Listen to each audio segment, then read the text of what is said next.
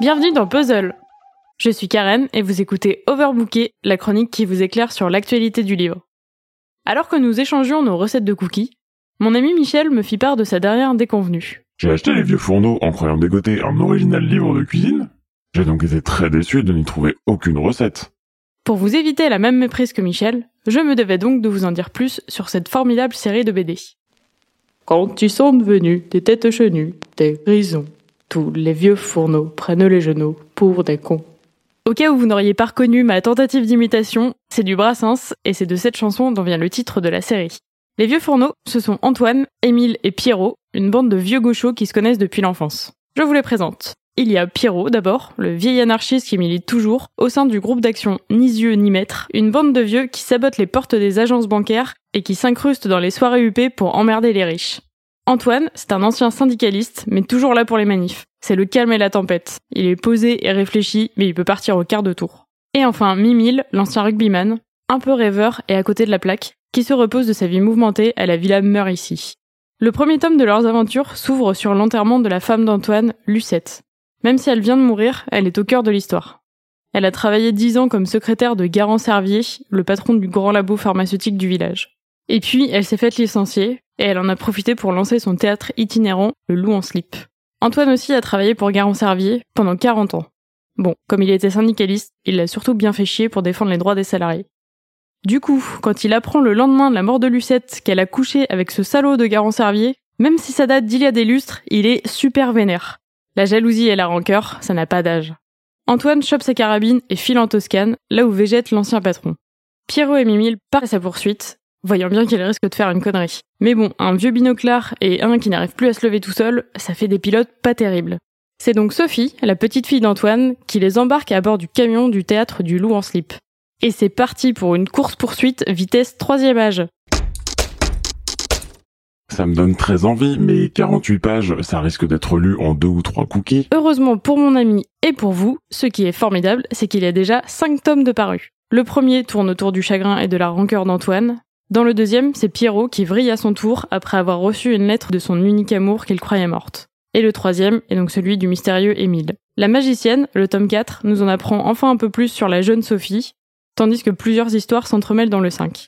Tous abordent en fond des thèmes très liés à l'actualité. Le marketing outrancier de la société de consommation, la disparition des abeilles, une ZAD contre l'agrandissement d'une entreprise, la question de l'accueil des migrants.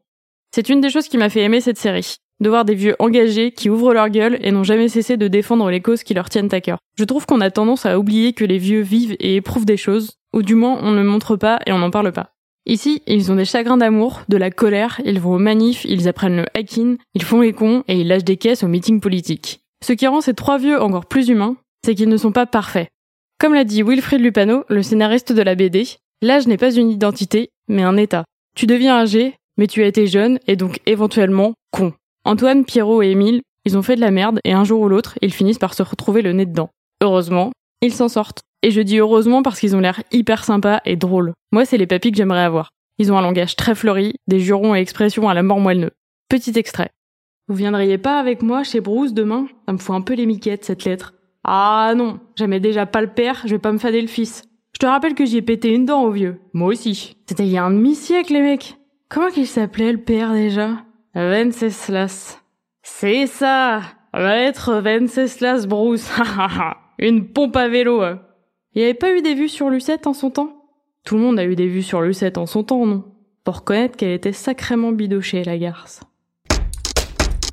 Le dessin aussi est coloré et vif. Le style de Paul Coé est très réaliste et cinématographique en même temps. Ses choix de cadrage sont très judicieux. Il sait aussi bien montrer de larges scènes pleines de petits détails qu'effacer tout un décor pour nous recentrer sur les émotions des personnages. Le duo Paul Coé et Wilfried Lupano fonctionne donc très bien. Quelques mots en plus sur eux. Lupano, le scénariste, a le sens de la formule et la science de l'humain. Ce qui m'embarque à chaque fois dans ses BD, c'est qu'on sent le vécu des personnages, on sent ce qui les pousse à aller là où ils vont, et ça provoque l'empathie et on a envie de les suivre. Il a connu deux autres gros succès, Le singe de Hartlepool et Un océan d'amour, écrit avec Panaccione, que je vous recommande mille fois. C'est une BD magnifique, sans dialogue, sur une femme de marin qui part à la recherche de son époux. Paul Coé, le dessinateur, a appris la BD en disséquant celle des auteurs qu'il aime. Avant Les Vieux Fourneaux, il avait déjà collaboré avec Lupano sur une autre série. Dans la BD comme dans la vie, ils sont tous les deux engagés.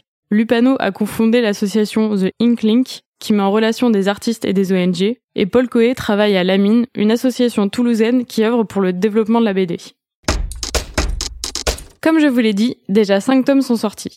Il y a également eu une adaptation au cinéma, que je ne vous recommande pas plus que ça, mais qui reste sympathique, et un sixième tome est prévu pour novembre 2020.